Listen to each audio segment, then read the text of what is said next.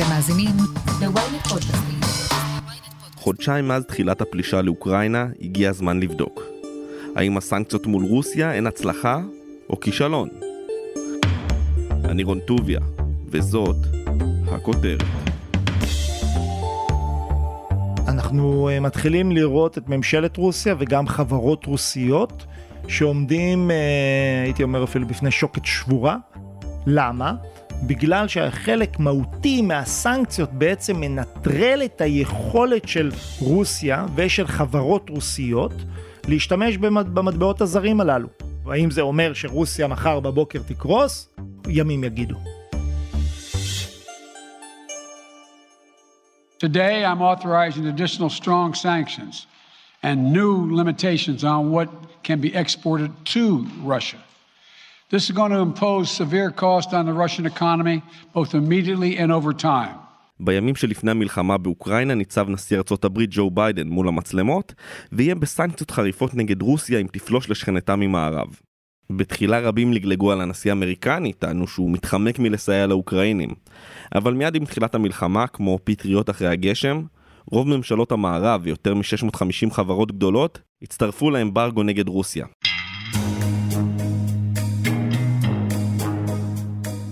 למרות הסנקציות ולמרות הכישלון בשדה הקרב, הרוסים לא חדלו את האש, וביום שני שעבר אפילו התחילו את השלב השני של המלחמה, הניסיון לכבוש את חבל דונבאס.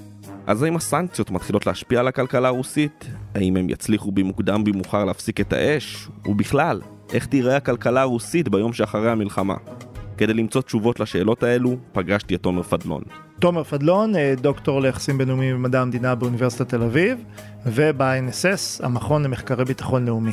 אז תומר, כחוקר סנקציות, הסנקציות, בגדול, הן הצלחה או בלוף? תראה, אני לא הייתי מכתיר אותם uh, כהצלחה אם אנחנו מסתכלים על ההישג הנדרש שאולי רבים צפו וקיוו לו, והוא הפסקת הלחימה באוקראינה.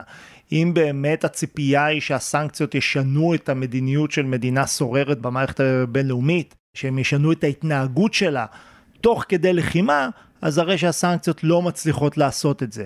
אבל הם גם בשום פנים ואופן לא בלוף. לא מהסנקציות.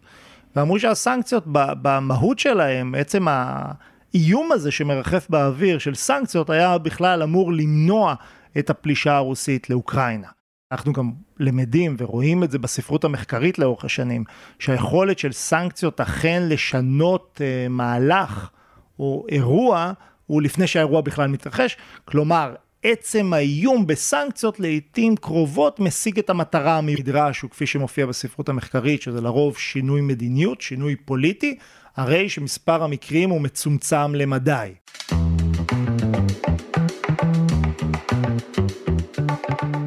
מאז תום מלחמת העולם השנייה הוטלו סנקציות ואי אלו אמברגוים על עשרות מדינות. רובן לא חדלו ממדיניותן. אם אלו איראן, משטר אפרטהייד בדרום אפריקה, וגם רוסיה שספגה סנקציות קשות בעקבות הפלישה לחצי האי קרים ב-2014. איומים שכן עבדו הם האיום בסנקציות נגד ישראל, צרפת ובריטניה, לצד הפגיעה בפאונד הבריטי, שהובילו לנסיגת הכוחות הישראלים מסיני ב-1957. והיו גם את האיומים של המערב על שליט לוב לשעבר, מועמר קדאפי, שהובילו אותו לזנוח את תוכנית הגרעין השאפתנית שלו. מצד שני, יש שיגידו שזאת לא הייתה הסיבה, ואחרי הפלישה האמריקנית לעיראק, הוא די חשש מגורל דומה לזה של סדאם חוסיין. במקרה הזה הוא אה, רצה להימנע מגורל דומה לסדאם חוסיין, וסיים אותו דבר. ונחזור לרוסיה. מאז פרוץ הקרבות ב-24 בפברואר, המדינה הפכה למעשה לשוק כמעט סגור. מאוד דומה למה שקרה בברית המועצות לאחר מלחמת העולם השנייה. יש לנו פה מדינה שמחוץ לכלכלה הגלובלית ומחוץ ל...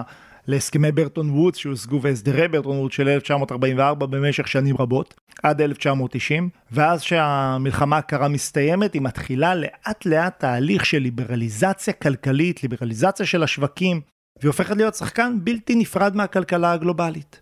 המלחמה באוקראינה למעשה מחזירה את רוסיה במידה רבה 30 שנים אחורה.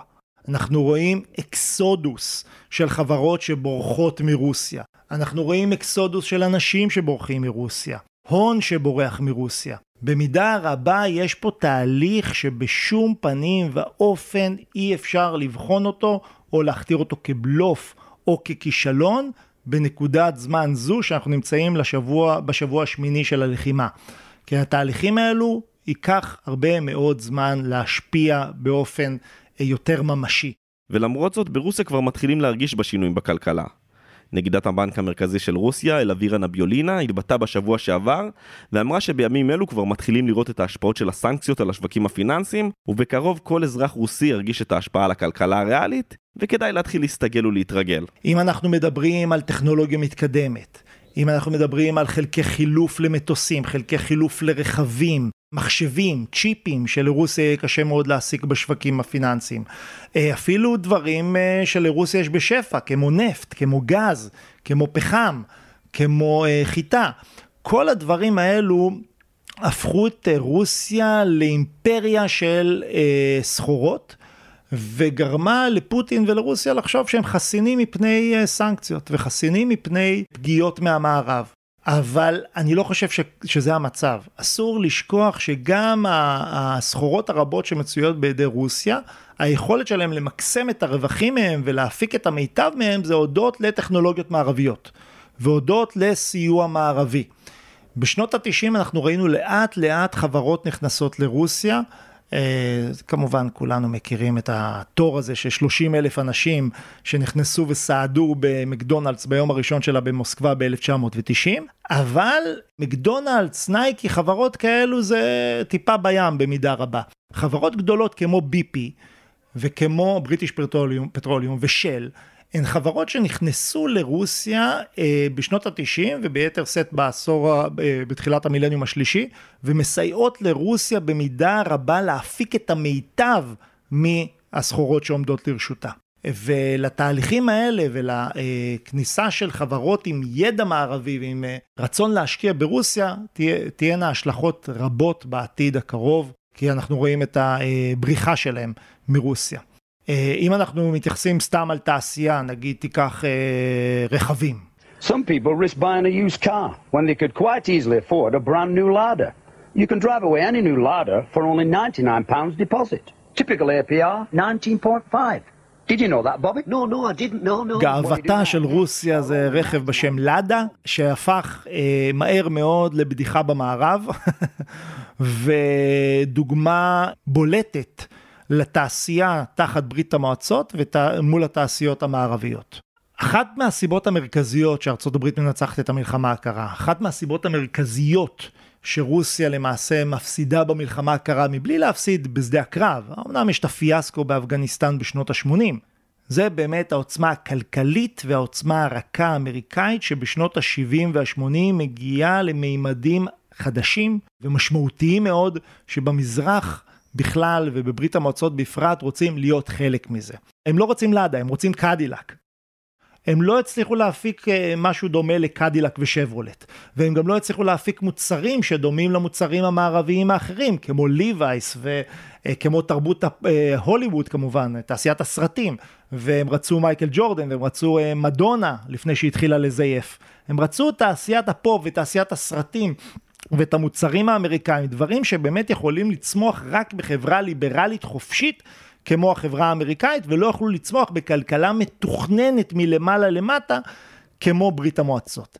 אם יש משהו שהשתמר מאז נפילת ברית המועצות ומעניק מעט חמצן תחת הסנקציות המערביות, אלו הרי התעשייה הענקיות שעוסקות רק בייצור תוצרת מקומית כמו רכבים, בגדים, מזון ואפילו נפט ופחם. רובן נמצאות במורדות המזרחים של הרי אורל וסיביר, והשאלה האם הכלכלה הרוסית תוכל להחזיק מעמד לאורך זמן רק על בסיס הערים הללו. כל הדברים האלה דורשים גם תחזוקה. והתחזוקה הזו בטווח הרחוק, בטח עם המחסור בחלקי חילוף, ובטח עם ההתקדמות הטכנולוגית בעולם שתגיע לממדים חדשים כמובן בשנים הקרובות, כנראה רוסיה לא תיקח חלק בזה ולא תיק... לא תהנה גם מהשקעות זרות וגם מידע מערבי אליו היא פחות תהיה חשופה בקרוב.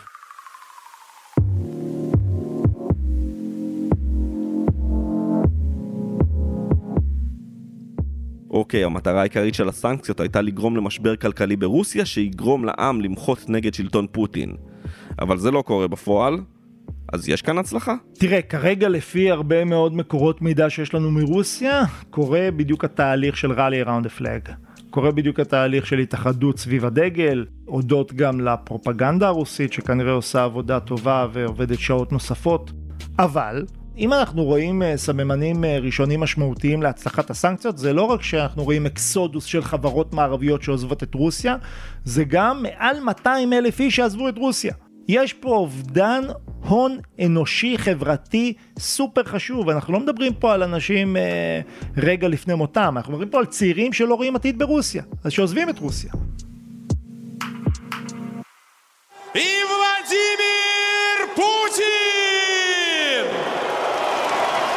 Спасибо всем, кто сказал «да» великой России. Я вас אסור לשכוח שאחת מהסיבות המרכזיות שפוטין מצליח לבצר את השלטון שלו ושזוכה לאהדה ברוסיה, אנחנו במערב אולי מסתכלים על זה בבוז, אבל הוא זוכה לאהדה ברוסיה, זה שפוטין הביא יציבות. ופוטין הביא לא רק יציבות פוליטית, הוא הביא גם שגשוג כלכלי, בטח בקדנציות הראשונות שלו. משקיעים הערביים שחוששים להיכנס לרוסיה בין 1990 ל-1999, כשהכלכלה הרוסית נפתחת לעולם, נכנסים במסות בתחילת המילניום השלישי. וזה הודות ליציבות השלטונית, היציבות הפוליטית וכלכלית שפוטין מביא איתו לרוסיה. הדבר הזה מתחיל להתערער משמעותית כתוצאה מהמלחמה הרוסית באוקראינה, אבל רבים יגידו שזה בעצם מתחיל כבר עם הפלישה לקרים, כבר ב-2014, שאנחנו רואים בריחה של ההון האנושי מרוסיה, אז אם אני מדבר על הידע מערבי שלא יחזור לרוסיה, אז אנחנו גם מדברים פה על מי שהיה אמור לייצר את הידע הרוסי שגם הוא בורח מרוסיה.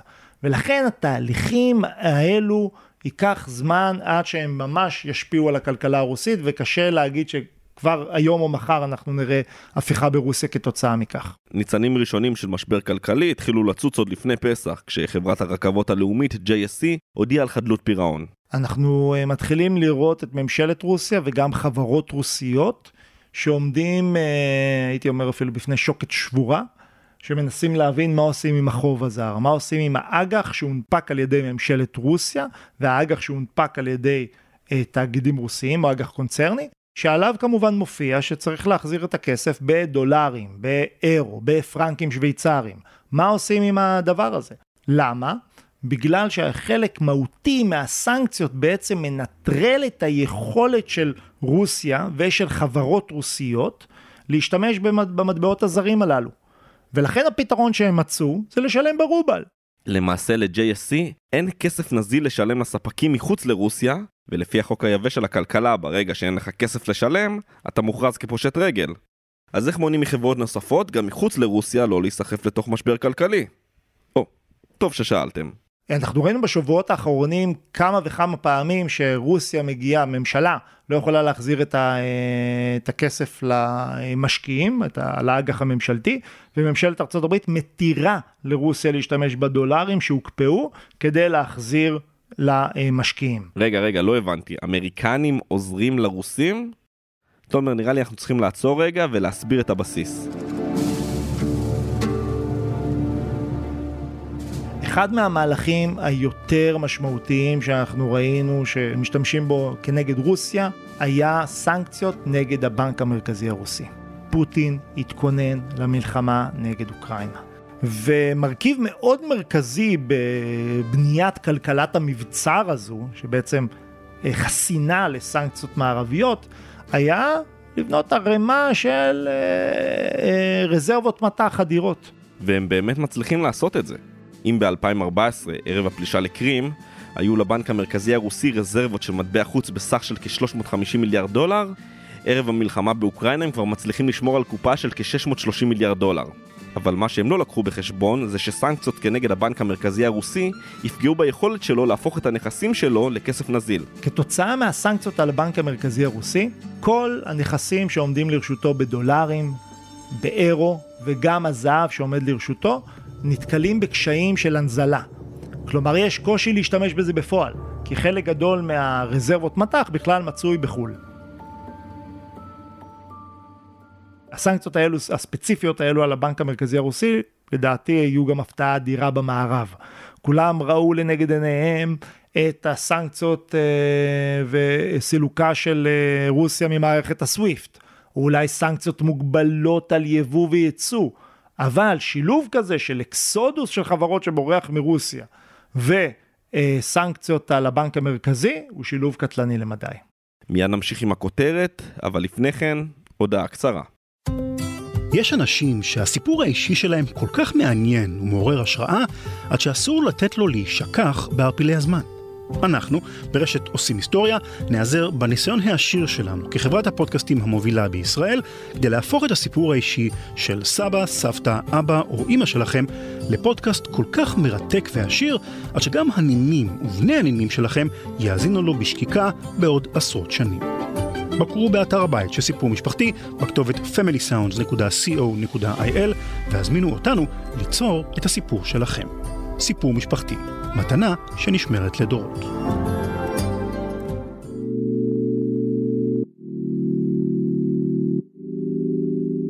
כשאנחנו מנסים להבין איך הסנקציות הבינלאומיות משפיעות על הכלכלה הרוסית, צריך להביט לכיוון מרכז אירופה, לגרמניה. Ich habe schon berichtet, es war ein sehr intensives Gespräch, auch ein sehr vertrauensvolles Gespräch. Es ist nicht entlang von Sprechzetteln gegangen. הקנצלר אולף שולץ התמהמה בימים ערב הפלישה, בעיקר כי פחד לאבד את מערכת היחסים עם הרוסים, שהתחזקה בשנים האחרונות, כשגולת הכותרת היא בניית צינור הגז נורדסטרים 2 בין המדינות דרך הים הבלטי. פוטין לא סתם כיוון את המלחמה לחודש פברואר הקפוא, הוא שיער שהגרמנים לא יצטרפו לסנקציות אם תפרוץ מלחמה, ויעדיפו להמשיך לספק גז לאזרחיהם. הוא טעה, אבל גם הגרמנים לא חפים מטעויות. גרמניה עשתה המון טעויות. כי הרבה מאוד סימנים היו שם שאי אפשר לסמוך על הבן אדם הזה, ולדימיר פוטין, ואסור להיות תלויים יתר על המידה בכלכלה הרוסית. ולמרות זאת, זה בדיוק מה שגרמניה עשתה.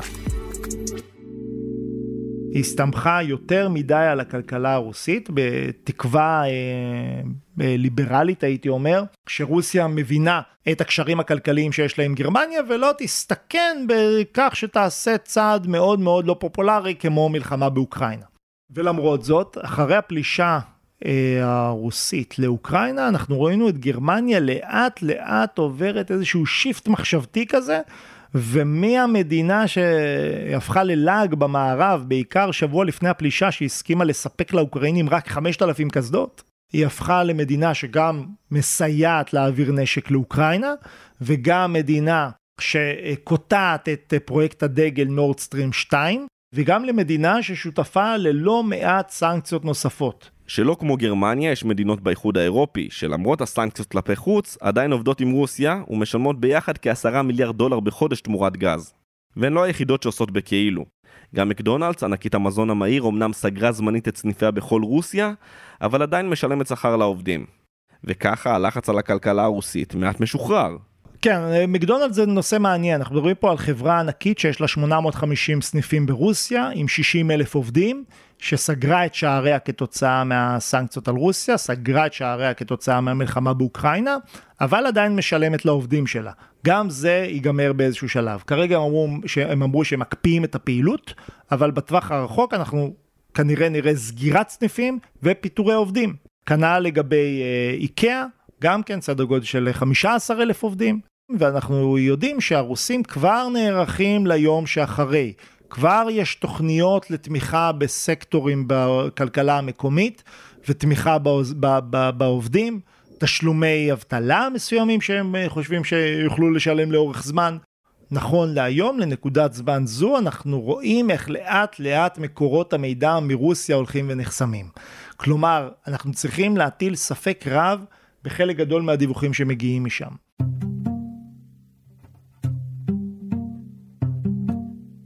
אז האם הכלכלה הרוסית יכולה להגיע לחדלות פירעון בעקבות הסנקציות? ייתכן, כי בעבר הלא רחוק, ב-1998, הכלכלה הרוסית, תחת בוריס ילצין, קרסה בעקבות משבר סחורות שהתחיל בכלל בתאילנד, ובריחת הון של אוליגרכים שרכשו חברות ענק מהמדינה, עד שהיא פשוט לא יכלה להחזיר את החוב הלאומי שלה.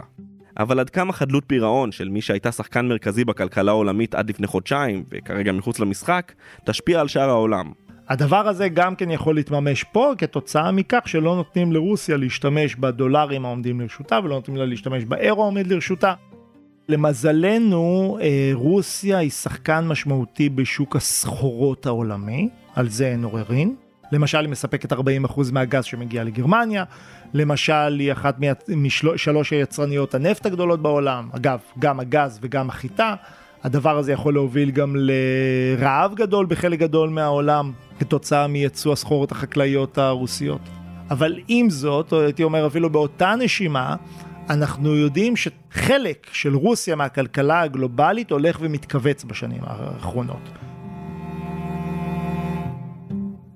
אם למשל עד לפני עשור הכלכלה הרוסית היוותה סדר גודל של 2.5% מהתוצר העולמי, היום היא פחות מ-2% מהתוצר העולמי.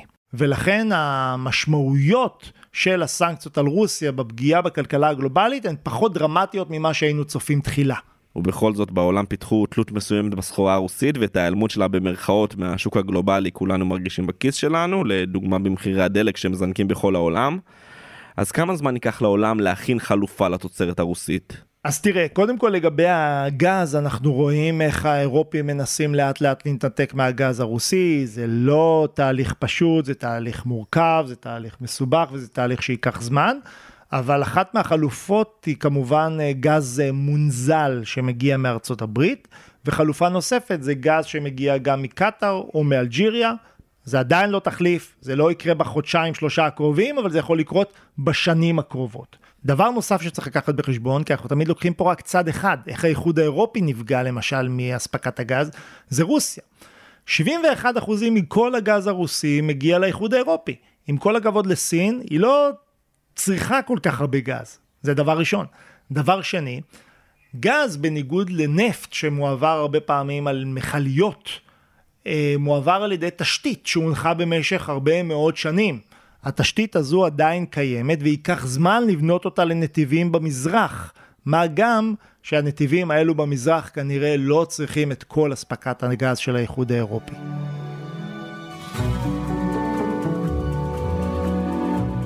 והשאלה אם רוסיה עוד יכולה לרדת מהעץ. מה קורה אם מחר בבוקר פוטין וזלנסקי מודיעים שהגיעו להפסקת אש, חותמים על הסכם שלום והסנקציות מוסרות? הכלכלה הרוסית לא תחזור להיות מה שהייתה לפני 24 בפברואר 2022. גם אם תהיה הפסקת אש, היא לא תחזור להיות מה שהייתה, כי חברות מערביות הסתכלו בסקפטיות רבה על רוסיה, ועל אחת כמה וכמה על רוסיה תחת ולדימיר פוטין. מבינים שאין פה על מי לסמוך, מבינים שיש פה שליט, שיש פה עריץ שעושה ככל העולה על רוחו, ולא סתם הספרות של השקעות חוץ ישירות אה, מראה איך לאורך שנים השקעות חוץ ישירות מעדיפות בדרך כלל מדינות יציבות, בעלות משטר דמוקרטי אה, פרלמנטרי. למה הספרות מראה את זה? אני חושב שוולדימיר פוטין מציג לנו פה אה, תמונה נהדרת למה באמת משקיעים מעדיפים מדינות כאלו. המהלך פה שהוא באמת הפלישה הגדולה ביותר על אדמת אירופה מאז 1945 לחלוטין מערערת את היציבות האזורית ומערערת גם את, ה, את המשקיעים ברחבי העולם. גם אם אנחנו מדברים פה על שוק של 140 מיליון איש שבשנות ה-90 באמת המשקיעים המערביים והחברות המערביות אמרו אוקיי יש פה שוק גדול שסוף סוף נפתח לנו. לפתע יחשבו פעם שנייה, שלישית ורביעית האם רוצים להשקיע במדינה שלא יודעים מה יהיה מחר בבוקר. שלא יודעים אם עוד שבוע או עוד שבועיים הוא יתקוף בפולין. אז גם אם יושג הסכם שלום באוקראינה, גם אם יושגו ערבויות ביטחוניות כאלו ואחרות, מבינים שיש פה עולם חדש. העולם החדש שעליו מדבר תומר מחזיר אותנו לג'ו ביידן, שאיתו פתחנו את הפרק. Putin is the aggressor. Putin chose this war, and now he and his country will bear the consequences. יכול להיות שהנשיא האמריקני הבריק והסנקציות הכלכליות אפקטיביות יותר מכל מתקפה צבאית? כן, אני חושב שביידן וגם המערב מאוד מאוד הפתיע אה, את רוסיה ואת עצמו. אני לא חושב שאף אחד חזק, כזו התאחדות של מדינות המערב וכזו נחישות להפעיל לחץ כלכלי על ולדימיר פוטין ועל רוסיה כתוצאה מהמהלך הזה של פלישה לאוקראינה. והאם זה אומר שרוסיה מחר בבוקר תקרוס? לא. אבל האם זה אומר שזה פוגע בכלכלה הרוסית ויכול להיות בעל השלכות עד לנקודה כזו שהעם הרוסי יגיד די, שנמאס לו והוא אה, נגד השלטון הזה? ימים יגידו. תומר פדלון, תודה רבה לך. תודה רבה. עד כאן הכותרת להפעם. אתם מוזמנים לעקוב אחרינו בוויינט או איפה שאתם שומעים את הפודקאסטים שלכם. אם זה קורה בספוטיפיי או באפל פודקאסט, אתם גם מוזמנים לדרג אותנו ולהאזין לפרקים נוספים שלנו על המלחמה באוקראינה. אחד מהם הוא פרק ממש מצמרר, הטבח בבוצ'ה בעיניים של רונן ברגמן. כתבו לנו מה דעתכם על הפרק בקבוצת הפייסבוק שלנו, פודקאסט להמונים, או אצלי